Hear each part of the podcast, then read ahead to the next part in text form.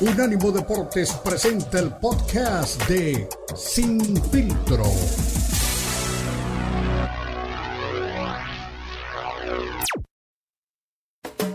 Unánimo Deportes presenta Sin Filtro.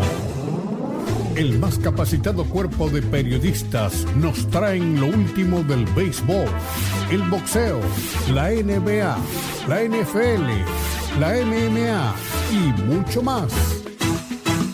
Sin filtro es el programa multideportivo. Te lo presenta Unánimo Deportes, el poder del deporte y la cultura latina.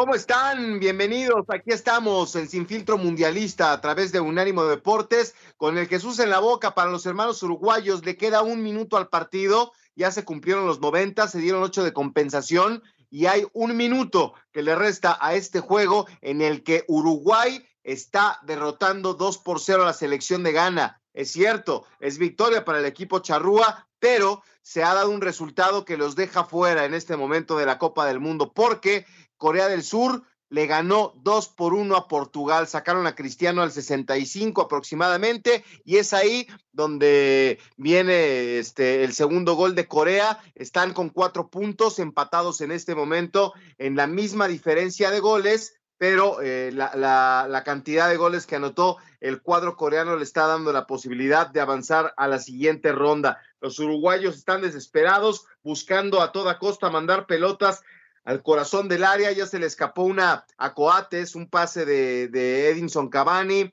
está fundido Luis Suárez dentro del área, eh, de, de, de, perdón, en el área técnica, los aficionados uruguayos están eh, confundidos, decepcionados, porque se van a quedar fuera de la Copa del Mundo. Y en este momento, pues la pelota está en la cancha de Uruguay. Ya se cumplieron los ocho minutos, eh, se agregaron algunos segundos más, despeja el guardameta del equipo uruguayo y es la última oportunidad, la última esperanza del equipo de Diego Alonso. Falta, falta a unos 15 metros del área grande y es tarjeta amarilla para el futbolista de Ghana. Así que la última oportunidad tendrán que ir todos al área, incluso el guardameta tendrá que ir a buscarla porque es la última llamada para el equipo uruguayo. Esta pelota está, como les digo, a unos 15 metros afuera del área. Vamos a ver si va a tirar directo. Está más o menos a la altura del poste derecho del guardameta de Ghana. Así que hay quien ya no quiere ver. Hay futbolistas de la selección de Uruguaya que se están tapando el rostro. Luis Suárez está al borde de las lágrimas. Ya saben que es rechillón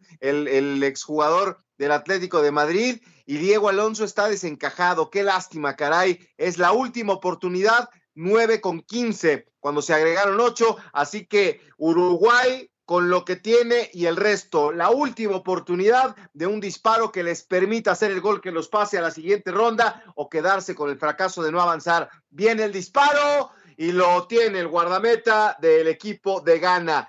No es un buen disparo el que, el que realizó eh, de la Cruz del equipo de Uruguay, es un balón que llega a las manos y el árbitro está señalando el centro del campo, silbatazo final, Uruguay está eliminado de la Copa del Mundo y está hecho un mar de lágrimas. Luis Suárez que se tapa la cara, se pone la casaca o una camiseta para que no lo vean llorar, se ha puesto eh, una camiseta eh, en la cara y ahora todos los jugadores de Uruguay con esa misma característica que en otros momentos han tenido, van, eh, Muslera le está gritando de todo al, al abanderado, eh, ofendiendo, gritando. Eh, ya saben que muchos equipos sudamericanos eh, no saben perder y ahora pues están furiosos, hablando con el cuarto árbitro, reclamando todo lo que no se pudo conseguir en 90 minutos. Me parece que es penosa la actitud de Muslera, el guardameta suplente de la selección de, de, Uruguay y algunos otros jugadores. Entiendo la garra, el corazón, la raza que tienen los uruguayos,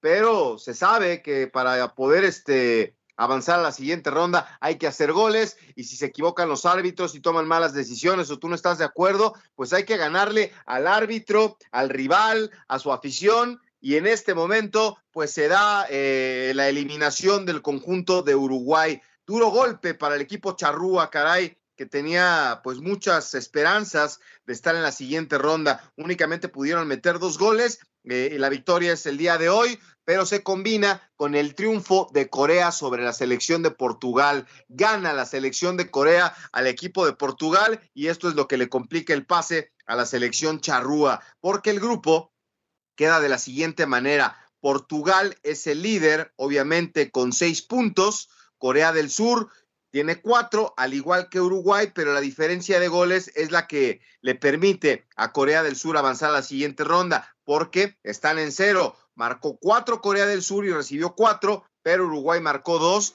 y recibió dos. Ahí la diferencia de, goles eh, anotados es la que le permite al equipo de Corea avanzar a la siguiente ronda. Y bueno, pues Gana se queda hasta el fondo del grupo con tres unidades. ¡Qué cierre de, de photo finish y así han sido, ¿no? Los cierres de los partidos y de los grupos. Eh, pasó en el grupo F, donde Marruecos y Croacia avanzan y Bélgica se queda afuera sorprendentemente. Ocurrió también en el grupo E, donde se mete Japón y España y dejan Alemania. Eh, ocurrió también en el grupo D, donde se meten Francia y Australia con seis puntos y Túnez se queda fuera con cuatro.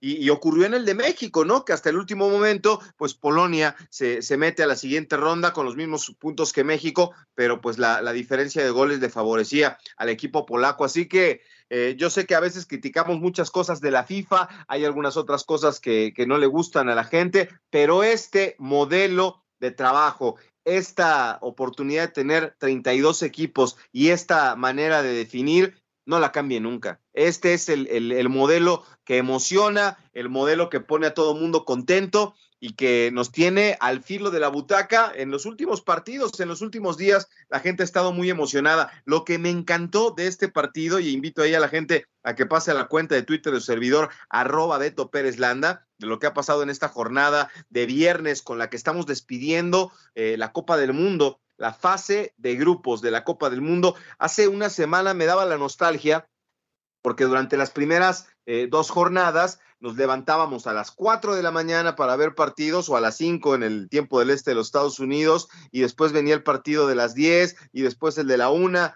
y después eh, era, era este, partidos en diferentes horarios. Entonces cuando se terminan las dos primeras fases, ahí tuve mi primer golpe de nostalgia. Dije, ya no vamos a tener partidos en la madrugada y a partir de ahora únicamente pues este, para la definición dobles juegos a la misma hora. Por eso estábamos con una pantalla en el partido de, de, CR7 y en la otra ah, con la selección de Uruguay enfrentando a Ghana. Eh, y ahora pues ya es el último día de los partidos dobles en el horario de la mañana y después el de la tarde. Y a partir de mañana arranca la, la siguiente ronda, los octavos de final, que, que, dejan mucho este, para la imaginación. Hay equipos que, que han sorprendido, que no los esperábamos ahí, como la selección de Australia, pero miren, ya los partidos que tenemos confirmados de octavos de final, Países Bajos contra Estados Unidos, que se juega mañana a las 10 de la mañana, tiempo del este de los Estados Unidos, y a las 2 de la tarde, Argentina contra Australia. El domingo, Francia se enfrenta a la selección de Polonia a las 10 de la mañana, e Inglaterra eh, choca contra Senegal a las 2 de la tarde. El lunes, Japón se enfrenta a Croacia y el martes tenemos definido el Marruecos contra España, los dos partidos a las 10 de la mañana, tiempo del este, y únicamente estamos esperando la definición de lo que ocurra el día de hoy eh, con la presentación de Brasil. Eh, ya únicamente nos falta conocer cuál es el destino de los equipos del grupo G. Brasil, que tiene seis puntos, Suiza, que tiene tres, Camerún tiene uno y Serbia también tiene uno. Hay quien me dice que tiene posibilidades el equipo de Serbia los partidos que tenemos el día de hoy para cerrar ya eh, la fase de grupos de la Copa Mundial es Serbia contra Suiza a las 2 de la tarde y en ese mismo horario Camerún enfrenta a la selección de Brasil. Así que si Serbia le gana a Suiza, podríamos mover un poco lo que pasa en el destino de los equipos que van a, participar en los octavos de final. La gente de Uruguay sigue caliente por las decisiones arbitrales, quien piensan que no les marcaron un penal, eh, las decisiones del VAR no les gustaron y, y, sobre todo pues que le hayan marcado un penal en favor al equipo de Ghana. Eso es lo que, lo que no les gustó, les reclamaban, pero pues también hay que decirlo, ¿no? El guardameta de Uruguay lo detiene, no hay ningún problema, pero toda decisión que se marque en contra de un equipo sudamericano, principalmente de Uruguay o de Argentina, eh, eh, que causa eh, rabia de, parte de sus jugadores y eso creo que, que, no está bien. Vámonos a la pausa, estamos arrancando aquí sin filtro mundialista a través de Unánimo Deportes.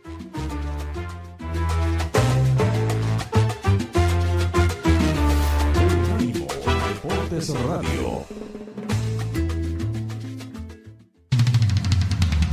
Visítanos en nuestra página de internet unánimodeportes.com.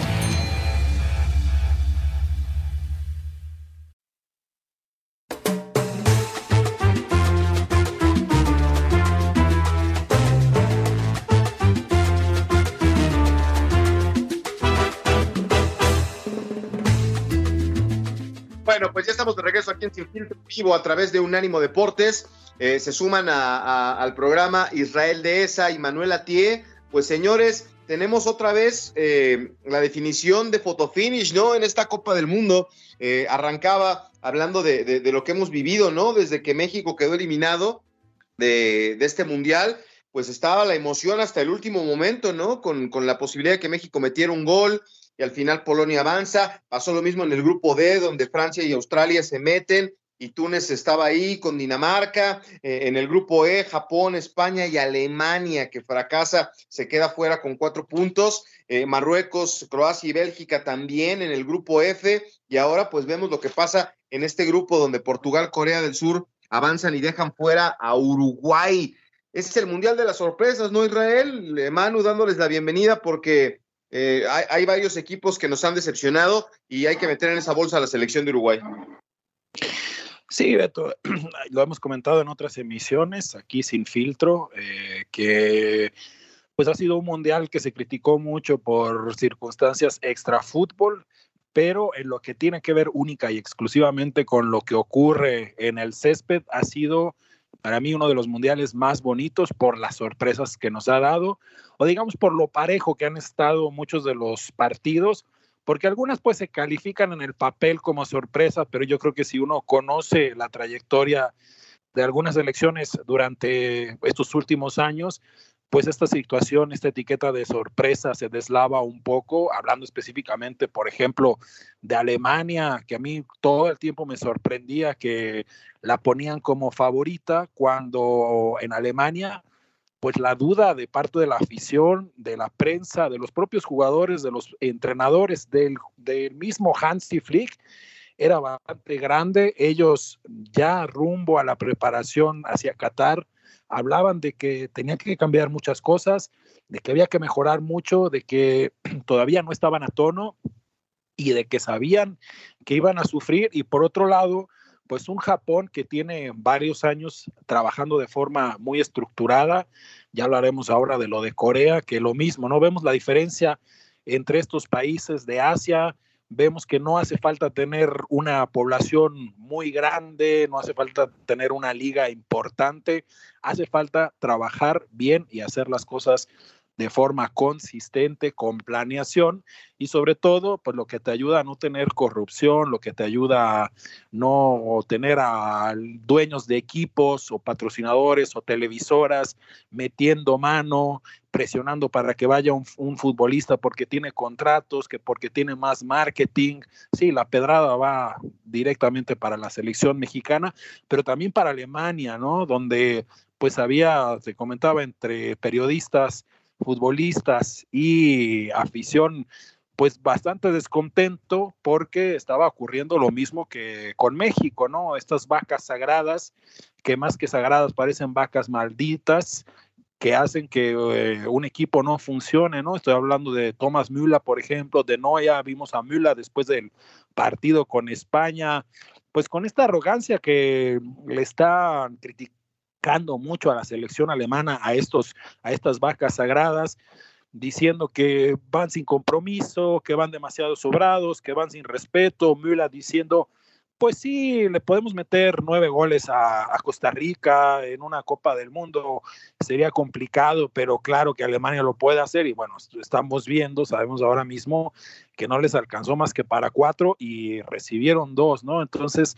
en conclusión, interesante lo de los equipos asiáticos, equipos veloces, equipos que pues sin tener, digamos, esas grandes figuras como Cristiano Ronaldo o Messi o un escalón abajo, eh, tienen una gran habilidad, saben aprovechar lo que es lo que las características de su fútbol, de su ADN que los ayuda a proyectarse como equipos pues peligrosos, estoy hablando de su velocidad, cierta gambeta también, hace falta un poco afinar en la definición, pero pues vemos un trabajo consistente que los ha hecho mejorar cada vez y vemos cómo estos dos países, como estos dos equipos y en general esta, esta región del mundo, pues ya se están poniendo en cuestión de resultados por arriba de cualquiera de CONCACAF, ¿no?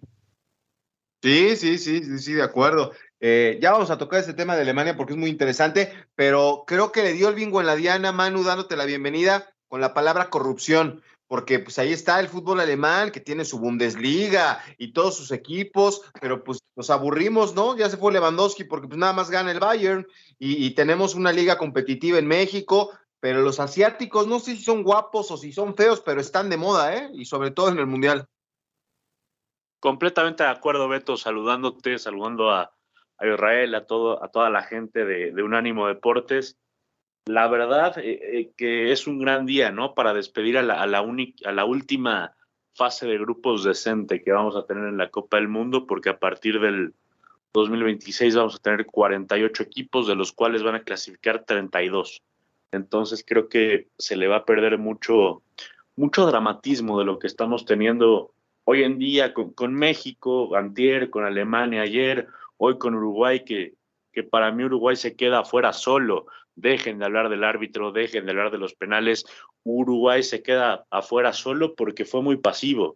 Sabía que necesitaba un tercer gol en caso de que, de que, eh, Corea lo consiguiera, como así sucedió. Fueron pasivos, se quedaron atrás y cuando se enteraron que al minuto 90 eh, Corea había conseguido el segundo gol, entonces ahí sí se, se, van con todo al ataque, pedían cualquier cosa como penal y ahí están las consecuencias, ¿no? Eh, creo que estamos viendo un gran mundial, muy dramático, con sorpresas, como decía eh, Israel. Y a mí me llama la atención el tema de, de, Alemania, ¿no? Que sale campeón en 2014 en Brasil y de forma inapelable, de forma arrolladora, en el Euro del 2016 se quedan afuera en semifinales por, por, un pelito ante el local Francia. Digo, creo que es un resultado normal. Pero a partir de ahí, el fútbol alemán es un fútbol que se ha ido al subsuelo. Yo no sé qué está pasando, que se quedan afuera en primera ronda hace cuatro años.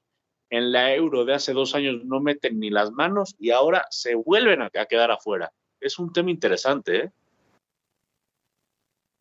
Sí, de acuerdo. De acuerdo. Mira, Aquí vamos a aprovechar que tenemos al experto de, de, del fútbol alemán para platicar de eso, pero ¿saben qué me parte eh, el corazón? Eh, porque yo creo que sí, eh, como dice Manu, creo que en, en, en buena medida, Irra, la, la, selección de Uruguay, pues siguió los pasos de México, ¿no? Y pudiendo haber hecho algo más, se quedan fuera de la siguiente ronda. Y, lo más triste es que cualquier roce, porque a mí me parece que lo de Cavani no es un penal. Rafa Torres, de nuestro compañero, decía que es un penalazo. Sea, apenas el, el, futbolista sudamericano, tristemente, apenas toca la pelota y pum, eh, apenas siente el contacto, perdón, y se deja caer. Entonces, a veces yo creo que puedes hacer más de pie que dejándote caer a ver si te marcan un penal pero lo, que me, parece penoso es que termine el partido y todos los de la banca y algunos jugadores de la cancha van a perseguir al abanderado, al árbitro, y le gritan y le amenazan y le dicen de todos los improperios por lo que dejaron de hacer en la cancha. Ese es el, el. Pero lo que me parte el corazón es ver a Luis Suárez llorando, que se pone una camiseta en la cabeza para que nadie lo vea, pero es evidente que está eh, destrozado porque es su último partido en una Copa del Mundo. Mira, eh, hay yo creo dos palabras claves eh, que resumen todo esto que están comentando muy acertado también. Y es una, Ronaldo, pero estoy hablando del fenómeno, el brasileño, que justamente como decías, Beto, con esa actitud que él tenía, que le pegaban, lo trataban de tirar, hizo tantos goles porque muchos defensas pensaban, bueno, como hacen muchos delanteros de élite, como lo hace Messi, como lo hace Ronaldo, como lo hace Suárez, etcétera, etcétera, al menor contacto se van a tirar. Al Ronaldo original, al fenómeno, le pateaban, el defensa se quedaba parado porque pensaba que él se iba a, ir al piso y en cambio Ronaldo se trastabillaba, a veces hasta a cuatro, a cuatro patas, ¿no? Con las manos se ayudaba, no se caía, se quedaba solo y anotaba un gol. Entonces, falta esta decisión, falta este carácter, falta, eh, ya lo decía por allí, eh, pues algunos comentaristas mencionando cómo falta en México esta, este hambre, ¿no? Eh, esta situación de, de que cuando pierdes un partido, que se le criticaba mucho a México, que es muy distinto en otras zonas, eh, sale el, futbolista mexicano contento, sonriendo, como si nada pasara, parece que no les duele perder, estoy hablando también incluso en la liga, ¿no? Comparando con Argentina, por ejemplo, donde los futbolistas el día que perdían, el día que pierden un partido con su equipo, no salen el fin de semana, no quieren que nadie los vea, tienen esta vergüenza, van y piden, van y piden disculpas. Y por otro lado, hablando de, esta cuestión de, la estructuración del fútbol, ¿no? Y de, y de lo que le pasa a los equipos sudamericanos, ya hablaremos de Alemania, como bien mencionas, eh, pues esta situación de estar esperando siempre un Mesías, ¿no? Lo vemos en la política y lo vemos en muchos aspectos y lo vemos en el fútbol parece que en Sudamérica, parece que, en los países eh, latinoamericanos estamos siempre esperando a que nos toque la suerte de que nos nazca un Mesías, un gran futbolista que haga y resuelva todo. Y lo vemos con, con, los dos equipos que estamos mencionando, con los equipos asiáticos, que entienden, no, hay que trabajar, hay que luchar, hay que corregir donde están los errores, hay que trabajar a largo plazo y esa es la forma de tener eh, resultados más allá de hablar de los baches que tienen algunos equipos europeos, pues estamos entendiendo, como le ocurrió también a México en su zona, que otras federaciones han dicho, bueno, estamos cansados de perder, vamos a trabajar duro y acortamos distancias. Esa es la forma. Y eso es lo que le pasó a Alemania, que en su arrogancia, en sus, se durmieron sus laureles. Tuvimos situaciones penosas como el exdirectivo del Bayern, Karl-Heinz Rummenigge, diciendo que si no ponían a Noya de titular no iban a prestar a los jugadores del Bayern. Eso era para que la Federación Alemana le pusiera un castigo al Bayern. Y no pasó nada, ¿no? O sea, hablando de que también allá hay corrupción y allá, hablando de que también en, en estos otros eh, países ha afectado este tipo de, situaciones, la cuestión del marketing, al desempeño de los equipos en el césped. Sí, sí, sí. Bueno, ya nos alcanza la pausa. Vámonos al corte y regresamos con más Sin Filtro Mundialista. Hoy juega Brasil, el Scratch Oro. También tenemos más de los dos partidos con los que cierra la fase de grupos, que como dice Manu, es la última de 32 equipos. La pausa, aquí estamos en Sin Filtro.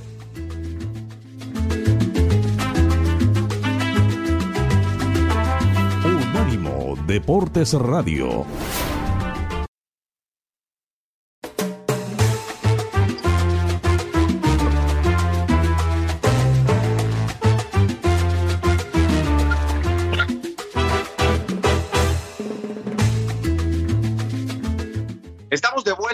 Filtro, somos Unánimo Deportes, Israel de esa, Manu Quesada. Ya le damos la, bienvenida a Israel porque ya está en territorio mexicano. Ya dejó las ensaladas de papas y las salchichas Frankfurt para cambiarlas por todo. ¿Ya te echaste una torta ahogada, Israel, o todavía no? No, fíjate que ayer llegué tardísimo, fue un viaje maratónico, me tocó ir de Berlín a Londres, ahí en el aeropuerto de Heathrow, que es probablemente el, el peor aeropuerto del planeta. Fue tremendo, casi pierde el avión, una desorganización tremenda, pero bueno, ahí no sé cómo le hice, alcancé a llegar. Y me topé con mucho mexicano que venía con caras largas de regreso de Qatar, ¿no? Ya llegamos a Dallas y de Dallas a México. Ya en Dallas ya nos trataban muy bien y todo bien organizado. Acá en México también extraordinario. Sí, ahí me tocó la escala, ¿no? Pero sí ah. venía mucho mexicano desolucionado de, de Qatar con sus bolsitas de, de Qatar y ahí hablé con algunos, pues preguntándoles, bueno, ¿y cómo te sientes? ¿Valió la pena? Decían, pues sí, valió la pena porque fue entretenido conocer otro país pero la verdad es que la selección fue, fue tremenda y llegando aquí a casita bastante tarde, aquí mi querida madre me estaba esperando con un caldito de frijoles que me supo a gloria. Oye, sí, la verdad es que es maravilloso regresar a casa. Eh, ya te, huiste del frío, pero a ver, nos habíamos quedado con este tema de, de, de, lo que está pasando en la Copa del Mundo y es donde eh, habría que replantearse, ¿no? Si, si vale la pena expandir esta Copa del Mundo, porque con estos 32 equipos me parece que estamos perfectos y con esta, este, eh, con este organigrama, ¿no? Con esta fase de grupos, con este modelo de, de, trabajo que ha sido tan exitoso, yo creo que no hay mucho que moverle. Les mandé una foto a través de, de redes sociales, invito a la gente que, que participe, ahí se las mandé en su WhatsApp, muchachos. El señor Jan Infantino, cuando el partido está uno por uno entre la selección de Portugal y Croacia y está afuera Cristiano Ronaldo, se puso a ver su teléfono, se le valió gorro el partido. Yo quisiera saber cuántos aficionados de Portugal y cuántos de Corea del Sur se quedaron afuera del estadio por no tener entradas y el señor en la zona VIP, en palco presidencial, con la mejor este, imagen, eh, con, con todas las comodidades, se puso a ver su teléfono. ¿Qué habrá estado viendo? ¿El WhatsApp o estaba viendo el partido de Uruguay? Y no sé, no sé, se está viendo algunos memes, ¿no? El señor eh, Infantino. Pero sí llama la atención, ¿no? Que cuánta gente lo quería por estar ahí y bueno, eh, parece que al señor Infantino no le importa mucho. Igual, eh, John Infantino se maneja así, ¿eh? Está medio tiempo en un partido, vuela en helicóptero y se va al segundo tiempo del otro partido y esas, esas, son las facilidades ¿no? que te da este Mundial de Qatar, que prácticamente todos los juegos son en la misma ciudad. Y la cuestión es que se debería de cuidar un poquito más, ¿no? Volviendo a lo que pasa, pues tratando de, traer un poco de información de lo que tenemos allá en Alemania. Ustedes se acuerdan, ¿no? Hubo esta polémica muy fuerte que Alemania quería protestar, eh, querían salir con este brazalete de One Love, ¿no? Apoyando pues la diversidad de, de, género, apoyando la comunidad LGBT, apoyando el derecho que tiene cual, que debería de tener cualquier persona de querer a quien quiera querer, pero pues la FIFA estuvo tratando de, de poner eh, un poco fuera de, de esta situación del fútbol cualquier manifestación relativa a la política y en Alemania no cayó bien, dijeron que iban a, demandar a, a, Infantino, Infantino por su parte dijo, bueno, a ver, eh, ustedes están creyendo como que la policía del mundo, de hecho había alemanes diciendo, nosotros no tenemos por qué estarle diciendo a Qatar cómo se deben de, manejar, el que sea libre de pecado, que tire la primera piedra, hay crímenes de odio en Estados Unidos, hay crímenes eh, de odio en, en, Francia, hay machismo en Europa, en, en Alemania, deberíamos de concentrarnos en esto y dejar de estar criticando tanto lo que pasa aquí en Qatar, lo dijo el propio Infantino, pero bueno, ahí queda esta polémica. Lo que sí estoy de acuerdo es que con estos inventos que parece que el señor Infantino quiere, pues, como que quisiera pasar a la historia por sus grandes ideas, inventó esta cuestión de la Nations League que en Europa no acaba de prender y yo no había caído en la cuenta, pero sí, mano, tienes mucha razón, nos van a arrebatar. Guardemos esta, esta emoción en la memoria, nos van a arrebatar esta última jornada de grupos con tanta emoción si se avientan esta, esta kilométrica, eh, este kilométrico mundial, y vamos a ver, ya lo han dicho jugadores como Cross, todo el tiempo la directiva piensa en el negocio y no piensan en nosotros, estamos muy desgastados, estamos viendo pues la gran cantidad de lesiones que ha habido por la carga de, de partidos. Ya lo hicieron, es un hecho. El próximo mundial es de 48 equipos. Sí, sí, no, es un hecho, claro. Y va a ser un hecho que, que, el de, que van a protestar porque pues ya estamos viendo este mundial, el, el, desgaste que hay. Y estamos viendo también, ¿no? Pues vimos cómo Argentina, pues ya en los últimos 15 minutos ya no jugaron con todo su derecho. Po, eh, Portugal igual hoy cae ante Corea, pues con un equipo medio mezclado, ¿no? Guardan, guardan jugadores, pero veíamos que pues en las acciones durante el partido pues ninguno quería lesionarse, ¿no? Había, hay, hay este desgaste, hay este cansancio por esta gran carga de partidos, lo que va a ser ese mundial kilométrico que se quieren inventar, caray. Manu. Ahí perdimos a, a Manu, pero bueno, eh, yo creo que sí, este, como, como ahora señalamos en la selección mexicana, ¿no? Tenemos a un, a un hombre al frente de la Federación Mexicana que es un extraordinario comerciante, que sabe hacer negocios, que tiene contactos en la FIFA, pero lo futbolístico lo deja de lado. Y lo más importante es lo deportivo por encima de lo económico y de cualquier otra cosa que pudiera tener el fútbol. Pero bueno, ya recuperamos a Manu, vámonos a la pausa y regresamos. También les voy a compartir algo que nos manda este, Merry Barrales, que está en la producción de, Carrusel Deportivo, de lo que pasó en el partido eh, de Dinamarca contra Suiza. El técnico de Dinamarca le mandó un mensaje en un papel a, Christian Eriksen en el momento de, una sustitución y la nota le cayó a, un jugador rival y, la leyó, dejó caer el papel en la hierba y a partir de ahí Australia cambió su táctica. En la guerra, en el amor y en el mundial todo se vale. Vámonos a la pausa, regresamos. Aquí estamos en Sin Filtro a través de Unánimo Deportes.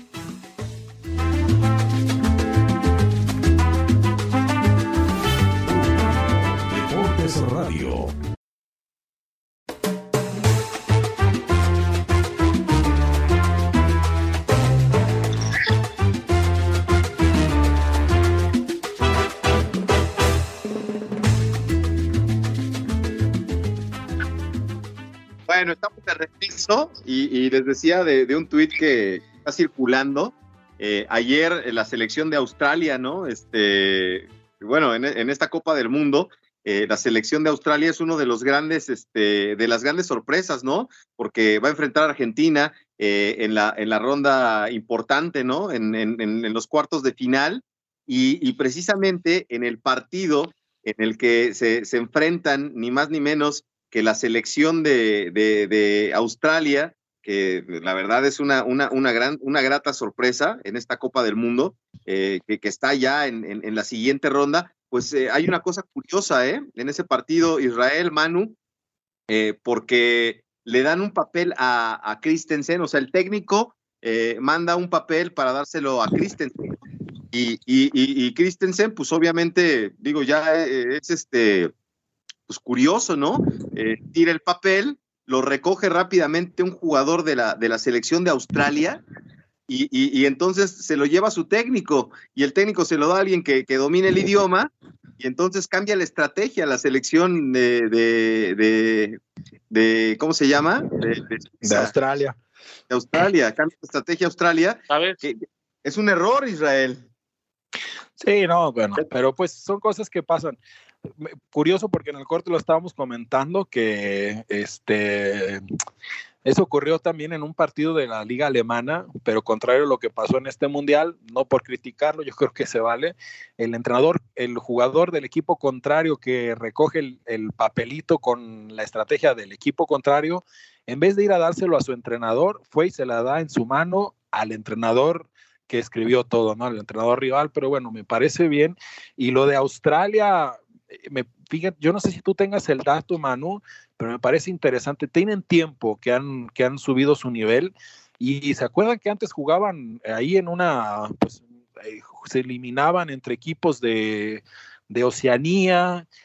Australia ganaba con marcadores de 40 goles, llegaba al Mundial y jugaba muy mal. Ahora están jugando con la Federación de Asia y han subido definitivamente su nivel una cuestión pues para preguntarse, ¿no? Si no debería México otra vez, sabemos que fue por cuestiones de política, pero ¿cuánto le serviría a México volver al menos a la Copa América, caray? Porque ya es muy difícil jugar contra equipos europeos por esta cuestión de la Nations League, pero pues nos hace falta ese roce sabiendo y viendo los resultados de la CONCACAF, que pues definitivamente es la, la federación más débil de todo el planeta. ¿Cómo lo ves, mano? Sí, de acuerdo. Eh, en, el tema anterior que decían, me, hace acordar mucho, y no me dejarás mentir, Israel, al partido que le gana Alemania-Argentina en penales, en donde James Lehmann, el arquero alemán, eh, en una de las medias se guarda una especie de acordeón. Resulta que Alemania, había mandado algunos espías al, entrenamiento de, de Argentina y, Lehmann tenía toda la información de, la dirección en donde cobraban los penales los jugadores argentinos. Y es así como, como Alemania deja fuera a Argentina en el Mundial del, del 2006. Y en el tema posterior me parece muy interesante hablando de la selección mexicana, porque, porque no va a haber eliminatoria. México ya está clasificado al ser uno de los, de los anfitriones, pero debe de haber un plan bastante audaz de, de saber qué hacer eh, creo que México tendría que pelear por entrar a la Copa América del 2024, que, que no se, no se, eh, no se empalma con la Copa de Oro, que va a ser en 2023. y por ahí tiene que ser la, salida, pero buscar más alternativas, hablar con, con Asia, decirme, invítame a tu copa, hablar con África, invítame a tu copa, dame, dame un grupo, dame algo, porque México no se va a poder preparar. Pues fíjate que esa es una idea, eh, no, no es oficial, pero ya es un secreto a voces, de que Ricardo Peláez va a volver a tomar eh, las riendas de lo deportivo en selección mexicana. Ojalá sea el Peláez de la América y no el de las Chivas, Beto. Sí, sí, sí, pero digo, eh, yo sé que, que, hay fracaso en Guadalajara, pero es un tipo honesto, lo he dicho muchas veces, trabajador, responsable, que tendrá este, de repente ese, ese deseo de protagonismo, pero creo que en los proyectos que encabezó en selección mexicana le fue bien, tuvo éxito. Entonces, eh, uno de los deseos que él tiene, ahora hay, un programa muy bueno que tiene este TUDN, en el que se juntan los maestros Israel, a, ver si, lo has visto. ¿eh? Eh, está Ricardo Lavolpe, estaba Javier Aguirre, eh, Nicolás Larcamón, el Jimmy Lozano también, Mauro Camonaresi y, Ricardo Peláez. Y, Ricardo decía que, tal cual lo hizo Qatar, como dice Manu, ¿no? Que México tiene que ir a tocar otra vez la puerta de la Conmebol, la puerta de, Asia, la puerta de África, para que los inviten a esos, a esos torneos, tal cual lo hizo la, selección de Qatar. Entonces, eh, yo creo que con los contactos que tiene John de Luisa, se pueden abrir esas puertas y, que tengamos ese roce que nos permita otra vez competitivos, porque si no, la selección mexicana pues va, va, va, va a batallar muchísimo para la próxima Copa del Mundo. Sí, y bueno, también es importante saber, ¿no? Después de un fracaso de este tipo, Argentina se le forman, a Brasil se le forman para invitarlos a amistosos. A México se le ha complicado esto, pues porque no ha mostrado en mundiales un nivel que le parezca interesante a las selecciones europeas. Estoy hablando de las grandes, ¿no? De Francia, de Inglaterra, de España, de Italia. Eh, para que pues para, para que le den chance de, medirse contra ellos, ¿no? Y bueno, ya yo creo que se tocó muy a fondo y bastante el tema de México, pero pues sí hay que agregar, ¿no? volviendo a la cuestión del Mesías, yo creo que, eh, que, que yo me tocó conocerlo en, en, el Mundial de Alemania, es, pues es muy conocido, ¿no? Es una persona, como dices, honesta, sobre todo que es una persona que le gusta el trabajo, pero no va a ser una persona, no va a ser el entrenador. Dejemos de, señalar solamente al entrenador. No va a ser una sola persona la que cambie el fútbol mexicano. Necesitamos de forma estructurada, que se le dé más oportunidades a los futbolistas jóvenes, que México busque exportar más futbolistas que se le, y sobre todo que se le dé la oportunidad al que anda bien, ¿no? Porque lo dicho, ah, comparando con Alemania, Fulkrug, que es el líder goleador de la Bundesliga, como alemán, ¿no? Está por debajo de Nkuku, pero el alemán que más goles metió, pues un poco me recordó el caso de, de Jiménez, ¿no? a él sí lo llevaron, a Fulkrug sí lo llevaron, pero no lo dejaban jugar. En el momento que entró contra España, dio la gran diferencia y vemos pues este tipo de problemas. Tienen que estar los que anden bien, pero los que anden bien antes de la Copa del Mundo, no el que anduvo bien hace dos, tres años. Sí, creo que, creo que es importante, ¿no? Eh, y lo mencionamos muchas veces, eh, el, el, fútbol y sobre todo el Mundial siendo un torneo tan corto de tres partidos y ahora ah, en México nos queda más que, que claro, eh, el fútbol es de momentos y tuvo que haber ido el, el, el jugador que en mejor momento estaba, no el, no el, que mejor cartel tenía.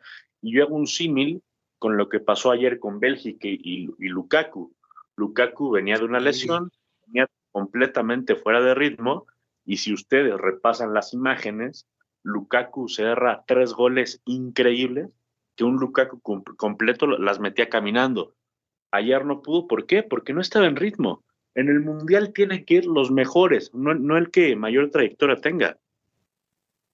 Sí, no, no, es evidente que, que se cometieron errores, que faltaron jugadores importantes, que este, lo hemos platicado mucho, ¿no? Eric Sánchez, que estaba en gran momento, se apostó por una línea defensiva eh, con, con eh, experiencia y con, con, una muy buena este, eh, relación, porque eran los Rayados de Monterrey, César Montes, este, Héctor Moreno y Jesús Gallardo, pues hubiera apostado, pues imagínense lo que hubiera sido de la selección mexicana con Eric Sánchez, eh, con Luis Chávez, que se conocen de Pachuca de ojos cerrados, y, Edson Álvarez, ¿no? Hubiéramos tenido dinámica, eh, tiro a gol, hubiera sido otra, otra historia, pero pues ya ni llorar es bueno. La verdad es que hoy la selección mexicana está fuera de la Copa del Mundo y, me decía Manu algo que me parece muy interesante, pues lo logró Martino, ¿no? Ya puede presumir que estamos al nivel de Bélgica, de Uruguay, de, países que son candidatos, ¿no? Para estar en la siguiente ronda. Y Alemania, Beto. Y Alemania. Bueno, vámonos a la pausa y a la vuelta platicamos precisamente de ese tema porque es muy interesante, ¿no? Hoy, eh, decía Israel, la Confederación de Asia, pues ahí está, ¿no? Asia hoy es más que la, que la CONCACAF. Japón y Corea del Sur junto con Australia están en la siguiente ronda y de nosotros nada más Estados Unidos pudo avanzar a, los octavos de final. Vámonos a la pausa sin filtro. Somos Unánimo Deportes.